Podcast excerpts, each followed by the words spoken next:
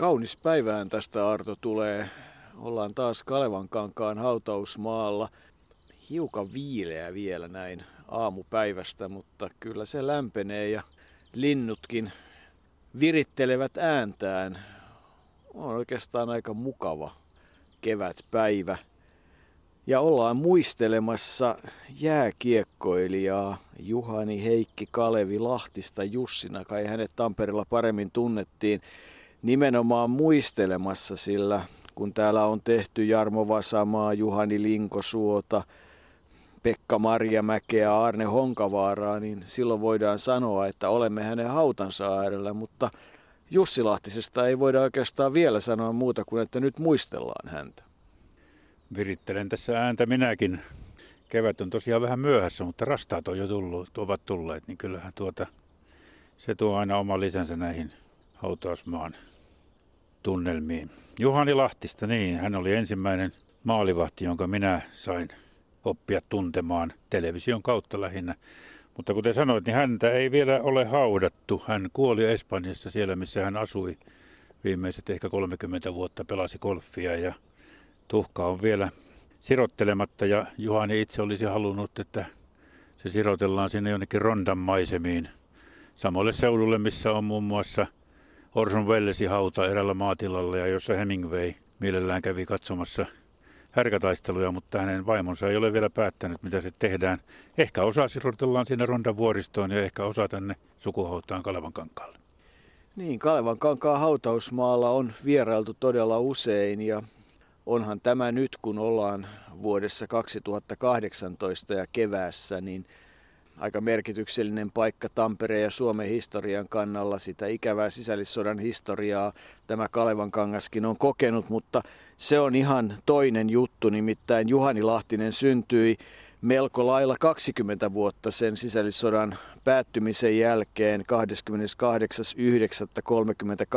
Tampereella ja Vajaat 80 vuotta, 79 vuotta sen jälkeen hän Espanjassa menehtyi 8. päivä maaliskuuta nimenomaan tänä vuonna 2018, kun tätä tehdään. Ja silloin vietettiin hiljainen hetki sportottelun alla, kun tieto Juhani Lahtisen kuolemasta oli tullut.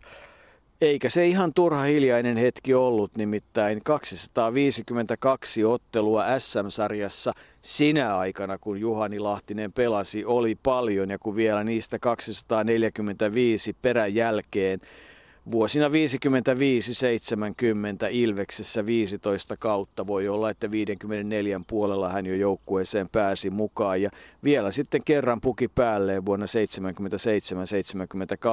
tuon pelinumeron yksi. Se oli aika mittava ura ja koko ajan Ilveksessä. Koko ajan Ilveksessä. Tampereella on Ilves tai sitten on Tappara ja jompikumpi on valittava ja aika harvoin siellä onhan sitä tapahtunut, että on siirretty täälläkin seurasta toiseen, mutta ei Lahtisen aikana ei kyllä paljon siirretty eikä, eikä Lahtista edes kukaan vissiin tohtinut kosiskella Tampereen ulkopuolelle, vaan hän oli Ilveksen mies alusta lähtien. Se, mikä on erikoista Lahtisessa, on se, että hänestä hän piti periaatteessa, tai hänestä olisi voinut tulla hyvä yleisurheilija. Esa Sulkavan artikkelista tuossa Ilves-lehdessä, niin – on, on kertomus, miten Esa muistaa käyneensä urheilukentällä Tampereella ja nähneensä kaksi tukevatekoista, vankkatekoista miestä, jotka olivat älyttömän nopeita. Toinen oli Jarmo Kunnas, tunnettiin sitten voimanostajana ja painonostajana, mutta sitten toinen oli Juhani Lahtinen ja molemmat olivat tosi nopeita. Ja Lahtinen tosiaan voitti nuorten Suomen mestaruuden sekä pikaviestissä että seiväshypyssä ja erilaisissa lähteissä hänen ennätyksekseen – sadalla metrillä mainitaan 10,8 tai 11 tasaan.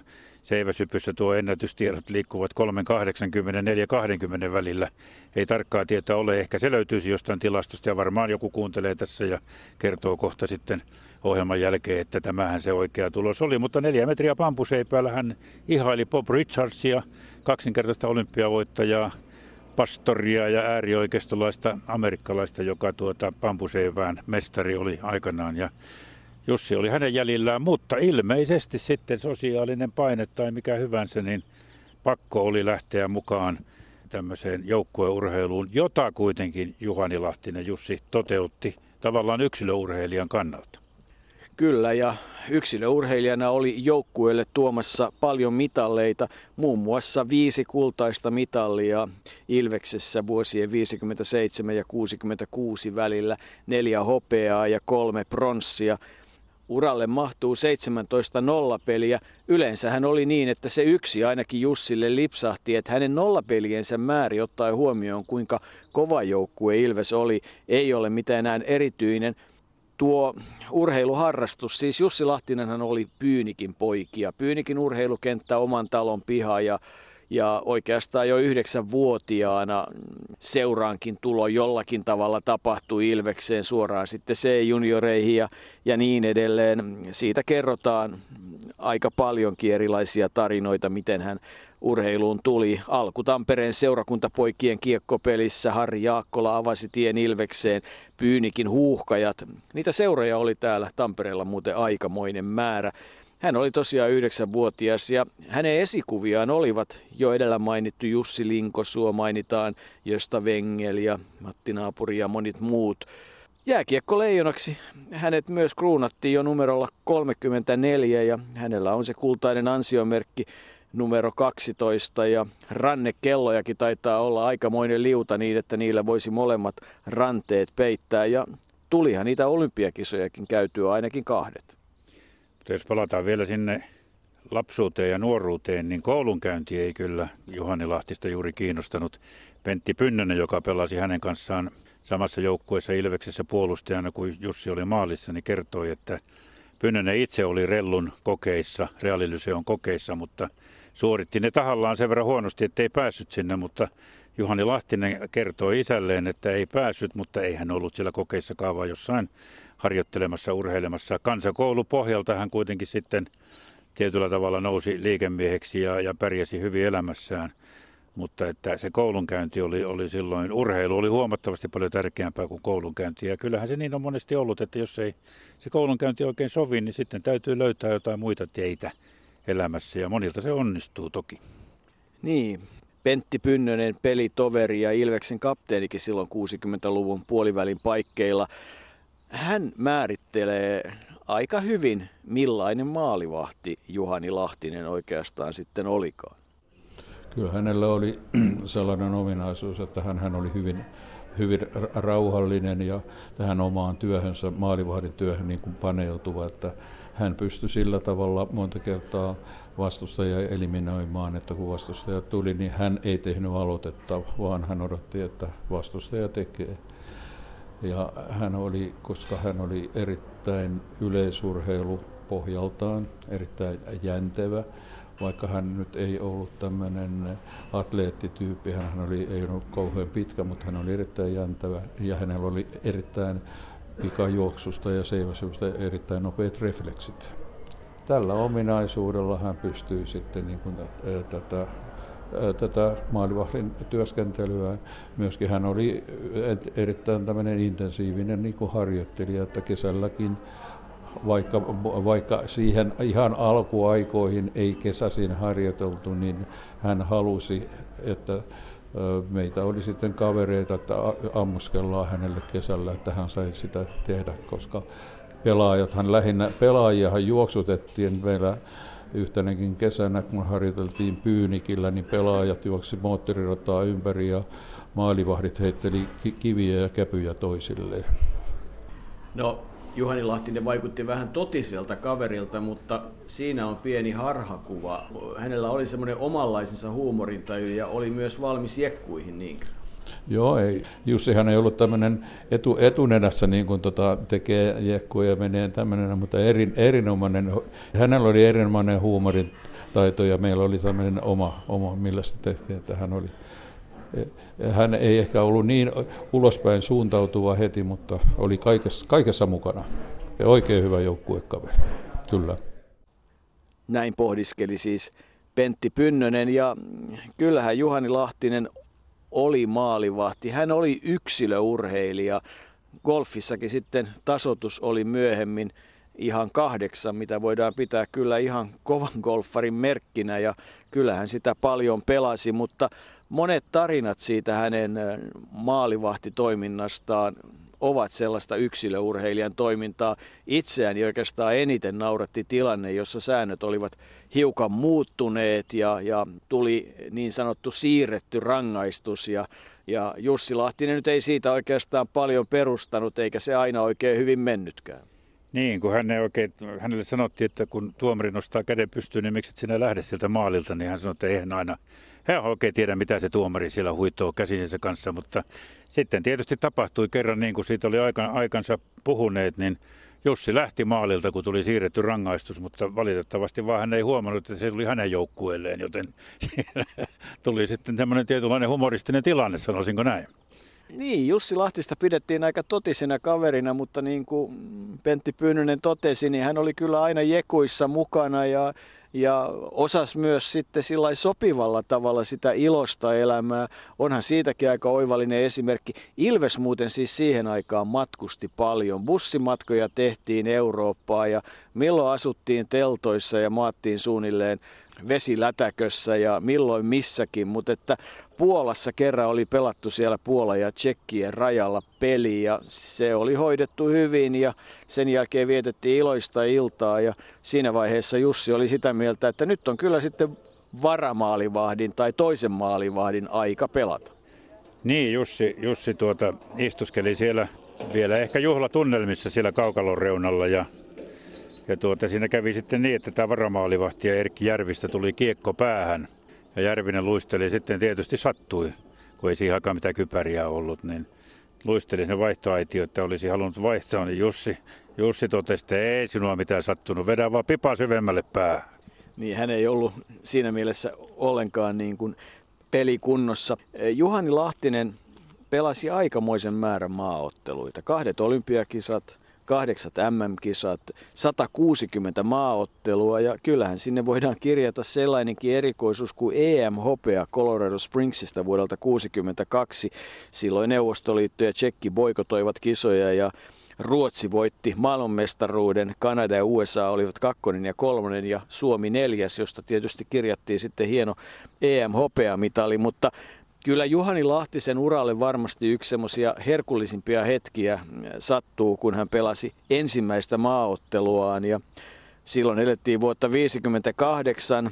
Esko Niemi oli tuolloin maajoukkueen ykkösmaalivahti ja oltiin Oslossa. Vastaan tuli Kanadan joukkue Whitby Dunlops ja tarina taitaa mennä niin, että heille ei ollut oikein selvää, että miten tämä järjestys määräytyy, että onko se maalisuhde vai voittosuhde vai mikä se on. Ja kanadalaiset panivat niin sanotusti kaasun pohjaan ja, ja siitähän oli sitten omat seurauksensa.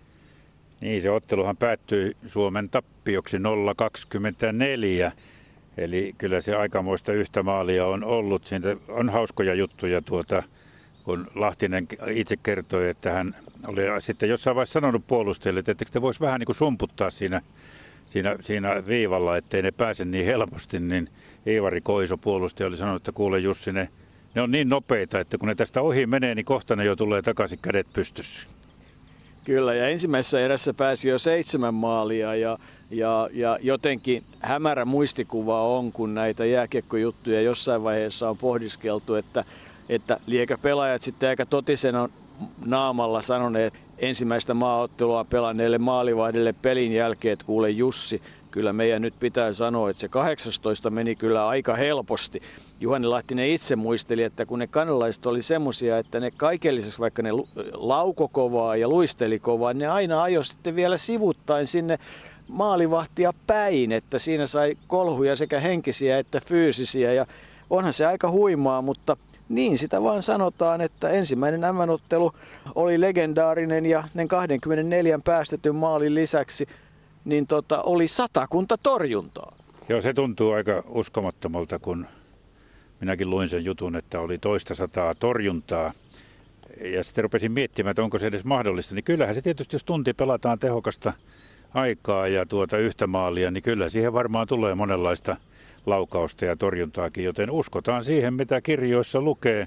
Se oli kuitenkin varmasti uskomaton kokemus ja sanotaan, että kyllähän se tietysti vaikutti sisuun, eli Juhani Lahtinen keräsi siitä voimia kehittyäkseen paremmaksi maalivahdiksi. Hän harjoitteli paljon kesällä, hänelle ammuttiin Ratinan linnassa muun muassa ammuttiin sinne kohti tiiliseinää ja sen verran meni kuteja ohi, että aina syksyllä tarvittiin muuraria paikkaamaan seinää ja sitten Hakasen leipomon pihassa oli oikein semmoinen alue, missä rullaluistimillakin pystyttiin vähän pelaamaan ja ampumaan. Että hän oli tiivis harjoittelija. Hän itse tiesi, että hänen pitää harjoitella paljon, koska hän ei ollut varsinaisesti niin kuin mikään lahjakkuus, luonnonlahjakkuus, vaan, vaan hän teki todella töitä ollakseen hyvä maalivahti. Ja kyllä hänestä sitten erinomainen maalivahti tuli ja Tampereen MM-kisoissa 65 hän oli torjumassa, kun Ruotsi jäi 2-2 tasapeli. Mölli teki, Mölli Keinonen ne maalit ja Juhani Lahtinen sitten torjui kiekot. Minulla on niistä kisoista toinen aika uskomaton muisto. Muistan hämärästi sen, että Neuvostoliitto oli puolitoista erää todella tiukoilla Suomen kanssa. Eivät meinanneet millään saada maaliin ja Juhani Lahtinen maalissa kerran muun muassa hän mielellään heittäytyi sivuttaen. Ja mallut, niin kuin täällä sanotaan, patjat sitten oli ja se yksikin laukaus, minkä neuvostoliittolainen punakone lähetti, se oli jo menossa maaliin, mutta jostain syystä hän nosti sitä toista mallua ja siitä se pomppasi maalin yli. No se ottelu päättyi sitten kahdeksan neljä, eli Suomikin maalia teki, mutta se oli niin semmoinen reipas ottelu ja, ja muistuu mieleen kerran, kun eräs toimittaja kirjoitti lehteen, kun Suomi hävisi Neuvostoliitolle siihen aikaan vain 2-5, että tämän paremmin ei tappioottelua voi pelata se oli sitä aikaa, jolloin pienikin tappio oli melkein voitto Neuvostoliitosta.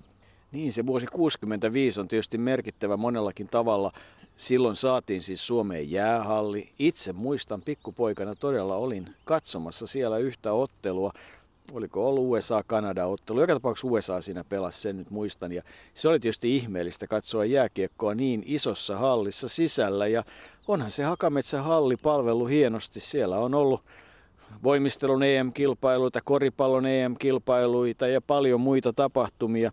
Siinä tosiaan turnauksessa Kanada teki ensin neljä maalia Jussi Lahtiselle ja Neuvostoliitto kahdeksan ja se Ruotsimatsi päättyi 2-2 ja Jossakin artikkelissa kerrottiin, että silloin joku kanadalainen, joka oli lähetetty ostamaan neuvostoliittolaispelaajia jopa ihan huimalla sadan tuhannen dollarin hinnalla siihen kuuden joukkueen NHL, olisi tämän Kanada-ottelun jälkeen harkinnut, että pitäisikö toi Lahtinen kuitenkin ostaa, mutta niin kuin jo alussa taisit sanoa, niin ei Juhani Lahtista Ilveksestä kovin hevin.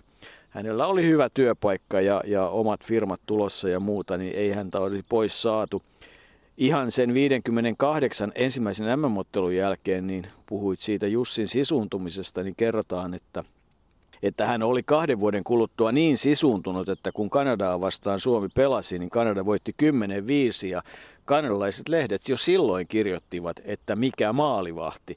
Olihan siihen väliin sitten sattunut jos ne ensimmäiset olympiakisat, se aika lailla hurja Suomen maajoukkueen matka Skuo väliin. Siitä on muun muassa Jorma Jerry Salmen kirjassa aika huimia tarinoita ja onhan siitä huimia tarinoita muutenkin, mutta Tyynenmeren mestaruus sieltäkin tuli tuliaisena.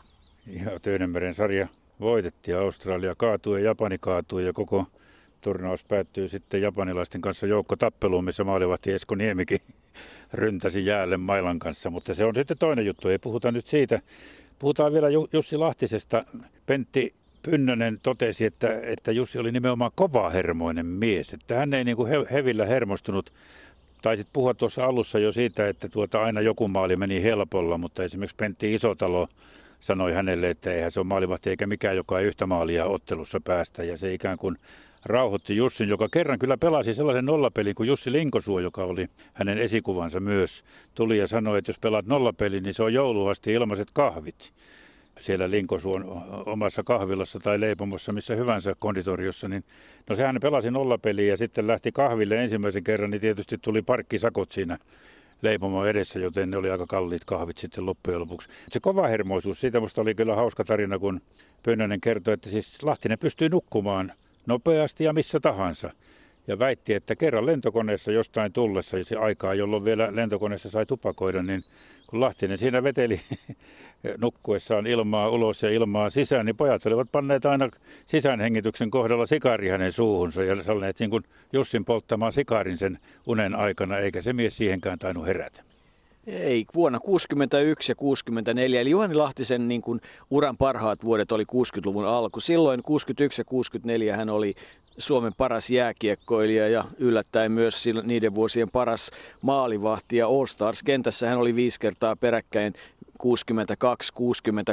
ja 64 Innsbruckin olympiakisoissa. Siinä tilanteessa sitten Juhani Lahtinen oli jo noussut Suomen ykkösmaalivahdiksi ja ja niissä kisoissa hänellä on aika huimia torjuntamääriä, mutta myös hurjia torjuntaprosentteja. Ja yksi merkityksellinen ottelu niissä kisoissa oli, kun Suomi pelasi Yhdysvaltoja vastaan. Ja meillä on mainio tilaisuus siirtyä nyt hetkeksi ottelun loppuhetkille.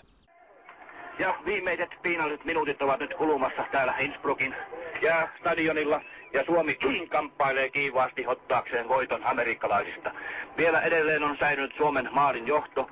Numeroin 3-2 johtaa Suomi, kun ottelua on vielä vajaat kaksi ja puoli minuuttia jäljellä.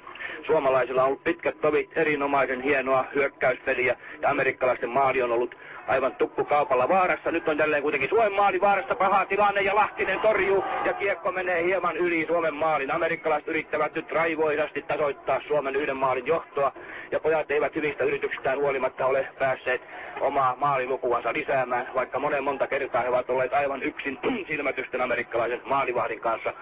Pientä tappelun nahinaakin siinä syntyy, yleisöllä on hauskaa, mitään pahempaa ei kuitenkaan tullut. Ja tuomari kipusi tosiaan, kun orava tuonne aitausta tai pääty verkkoa myöten ylös. Samalla toi sireeni, suomalaisten mailat lentävät ilmaan ja kaikki rientävät tuonne, kaikki rientävät syleilemään vastista. Siellä on Suomen joukkueella suuri juhla. Pojat ovat niin onnellisia kuin voivat olla ja erittäin hyvän työn he ovat myöskin tänään tehneet. Mutta vielä huomenna on kova kamppailu Saksaa vastaan. Vasta sen jälkeen voimme olla varmoja siitä, että meillä on näiden kisojen viides sija ja kaksi erittäin arvokasta olympiapistettä on myöskin jääkiekkoilun tuomana silloin meille tullut. Tällä hetkellä päätän lähetyksen Innsbruckista tähän. Niin, 3-2 voittohan siitä tuli vuonna 1964 ja, ja se kirjataan kyllä hienona asiana, kun Yhdysvallat oli kaatunut ja ikävä kyllä – Saksa oli sitten parempi ratkaisuottelussa, vaikka Jussi torjui minkä ehti vielä siinä vaiheessa ilman maskia. Niin, se maski tuli vasta sitten 60-luvun puolivälin jälkeen. Jussi itse kertoi aikana, että eihän he tienneet sellaisista maskeista mitään, kun eivät olleet sellaisia nähneet. Ja, ja ensin hänelle tehtiin joku, joku muovinen maski vai mikä se oli ollut, joka ei kuitenkaan sitten se ollut ollenkaan niin kuin sopiva päähän, eikä hän tahtonut nähdä sieltä, niin kerran hän muun muassa kesken ottelu heitti sen sitten pois. Ja sen tehtiin sitten kipsistä valettiin hänen kasvojensa mukainen maski. Siitä mulle tulee aina mieleen se, että kuuluisista henkilöistä on tehty tällaisia kuolinnaamioita, mutta tällä kertaa tehtiin sitten tämmöinen kipsivalus ja sen mukaan myötä maski hänelle. Ja siinäkin maskissa oli vähän niin kuin pikku ongelma, että että kun joku ampui sitten kiekon ja se ensimmäisen kerran osui siihen maskiin, niin kyllä se maski kesti, mutta se reuna, joka meni siinä silmän alla, niin se leikkasi sitten sellaisen haavan silmän alla, jossa oli kolme tikkiä, joten Jussi Lahtisella ei noista maskeista silloin alkuvaiheessa kovin hyviä muistoja jäänyt. Ei, on se mielenkiintoista ajatella, että, että kun lauottiin kuitenkin jo silloinkin kohtuullisen kovaa, jopa niin kovaa, että pojat miettii, että kun ne kanalaiset laukoo, niin kannattaisi mennä sinne maalin taakse, että, että siellä olisi suojassa, jolloin Jussi oli todennut niin, ja varsinkin jos menee oman maalin taakse. Niin, ja sitten kerrotaan, että kerran oli ollut jähmettyneenä torjunta. Jussihan oli tapana, että hän ei tehnyt aloitetta. Jos joku hyökkäjä pääsi läpi tai muuta, niin hän odotti, että mitä hyökkäjä tekee. Seisoi ja odotti, että se aloite tulee se hyökkäjän taholta, eikä hän tehnyt aloitetta. Kerran hän oli seisonut torjunta-asennossa sen verran pitkä, että kaverit kävivät sanomassa, että se laukaus meni maaliin jo on pakko palata noihin maskeihin, kun jotenkin edelleen tuntuu niin mielenkiintoiselta se, että on pelattu siis todella ilman kypärää ja ne varusteet muutenkin oli sellaisia, että oliko se Jussi Lahtinen, joka kertoi senkin, että kun ammuttiin semmoisella niin jääkiekko mailla tehtaalla oli käytössä tämmöinen tavallaan niin kuin kiekkotykki, jolla ammuttiin, niin sillähän voi tietysti ampua maalivahdillekin, että kun oli ammuttu riittävän kauan ja patjoilla oli ottanut kiinni, niin jalat oli täynnä mustelmia, kun ei ne oikein ne suojukset pitänyt. Edelleen palataan siihen maskiin, nimittäin Risto Lindruusin poika oli hammasteknikko ja hän hartsista ja lasikuidusta teki sen ensimmäisen maskin. Ja, ja siihen kerrotaan sitten semmoinenkin tarina, että, että kun siihen ammuttiin, niin kyllä se kesti, mutta kun se oli sitä hartsia ja lasikuitua, niin ottelun jälkeen pinseteillä oli pakko sitten poistaa poskesta sitä, niitä lasikuitupaloja. Se oli paljon pahempi asia kuin, kuin ne mahdolliset muut mustelmat. Ja legendaarinen valmentaja, tsekkivalmentaja Gustav Bubnik oli muuten se, joka joka sitten aikanaan niillä kipsivaluilla teki. Ja Tsekeissä niitä maskeja sitten tehtiin suomalaisille maalivahdeille. Siellä niitä jossakin pajassa värkättiin. On ne aika huiman näköisiä ne alkuaikojen maskit, kun katsoo muistaa jotain Jorma Valtosen Juhani Lahtisen, Urpo Ylösen ja Sena ja huippumaali, tai vähän myöhemminkin niin maalivahtien maskeja. Yksi, joka hänelle oli tärkeä, oli, oli legendaarinen maalivahti Seth Martin, jonka torjuntatyyliä hän jossain vaiheessa yritti opiskella ja oli kirjeenvaihdossa Martinin kanssa ja kertoo, että Martinin kautta saatiin sitten myös maalivahdihanskoja, jotka oli silloin vaikeita saatavia. Eli kyllä Juhani Lahtinen todella on legendaarinen maalivahti ja, ja tietysti se hänen työuransa, joka siellä Havulinnassa alkoi ja sitten eräliikkeessä ja sitten siellä Tampereen asepajassa, joka oli hänen setänsä alun perin perustama ja joka sitten, jonka sitten Jussi yhdessä liikekumppaninsa kanssa osti ja sitten lopulta myi, joka tarjosi hänelle sitten kyllä aika miellyttävät viimeiset päivät Espanjan suunnassa. Ja kyllähän sekin, että, että Juhani Lahtinen ja Pirjo Vaimo he olivat naimisissa kuitenkin rapiat 56 vuotta. Kaksi lasta siitä avioliitosta syntyi ja pitkä oli se yhteinen taival ensin Tampereella ja sitten valtaosin Espanjassa ja aika paljon myös golfkentällä. Niin, setä Niilo, joka sen asepajan alun perin omisti, on tässä samassa sukuhaudassa täällä Kalevan kankaalla, missä on myös Jussin vanhemmat ja, ja muutenkin sukulaisia. Golfkentälle siirryttiin jo 70-luvulla – tuonne ensin tuonne Tammerkolfiin ja, ja siitä sitten kun löytyi se Espanjan asunto. Välillä oli myös Floridassa asunto, mutta sitten kun lentomatkat alkoivat käydä ilmeisen raskaiksi, niin siitä luovuttiin ja, ja se Aloha, golfklubi Aloha asuntoalue siellä Etelä-Espanjassa Costa del Solilla, se oli Jussin tukikohta vuosikymmeniä ja siellä hän sitä golfia pelasi ja, ja mielellään oli. Hän aina sanoi, että aika hyvin hän on tässä elämässä selvinnyt näin kansakoulupohjalta ilmeisesti. Se asepajan myynti silloin aikanaan, sillä oli monenlaisia vaiheita, laajennettiin ja jouduttiin, jouduttiin sitten lama, laman aikana vähän supistamaankin, mutta hän sen lopulta Antti Järviselle myi, joka oli hänen liikekumppaninsa ja, ja niillä rahoilla hän sitten eli, eli ihan kohtalaisen hienosti ja mukavasti ja pelasi sitä golfia. Se oli tärkeä harrastus hänelle ja myös vaimolleen, joten mikä siinä? Golfkentät ovat kauniita kuin hautausmaat vihertää ja linnut laulavat. Niin, vuodesta 1948 alkaen on valittu Suomen paras jääkiekkoilija ja vuonna 2017 parhaaksi jääkiekkoilijaksi valittiin maalivahti Pekka Rinne, vuonna 1949 Unto Viitala ja sen jälkeen Urpo Ylönen, Jorma Valtonen, Antti Leppänen, Markus Ketterer, Miikka Kiprusov, Niklas Beckström, Antti Niemi ja Tuukka Rask. Ja yhtenä siinä joukossa Juhani Lahtinen niin, että kyllähän kovaan joukkoon suomalaisia jääkiekkoilijoita kuuluu. Ja Lahtisen Jussi oli nimenomaan meille ei-jääkiekkopaikkakunnalta kotoisin olleille nuorille se ensimmäinen tunnettu maalivahti. Hän tuli tunnetuksi television kautta, Tampereen M-kisojen kautta ja kun televisiointia ruvettiin jääkiekosta enemmän saamaan, niin sen kautta Jussi tuli tunnetuksi Jyväskyläläisille ja muille. Toki hän, toki hän oli Tampereella tunnettu sitten alusta lähtien Ilveksen, Ilveksen miehenä, mutta hänestä tuli suomalainen maalivahti, kansallinen maalivahti, jonka ura oli mittava, näin pitää sanoa. Ja hän itse oli siihen kovin tyytyväinen ja muisti aina mainita, että jääkiekko on antanut hänelle paljon niistä sadasta tikistä huolimatta, joita jääkiekko hänen naamaansa tuotti.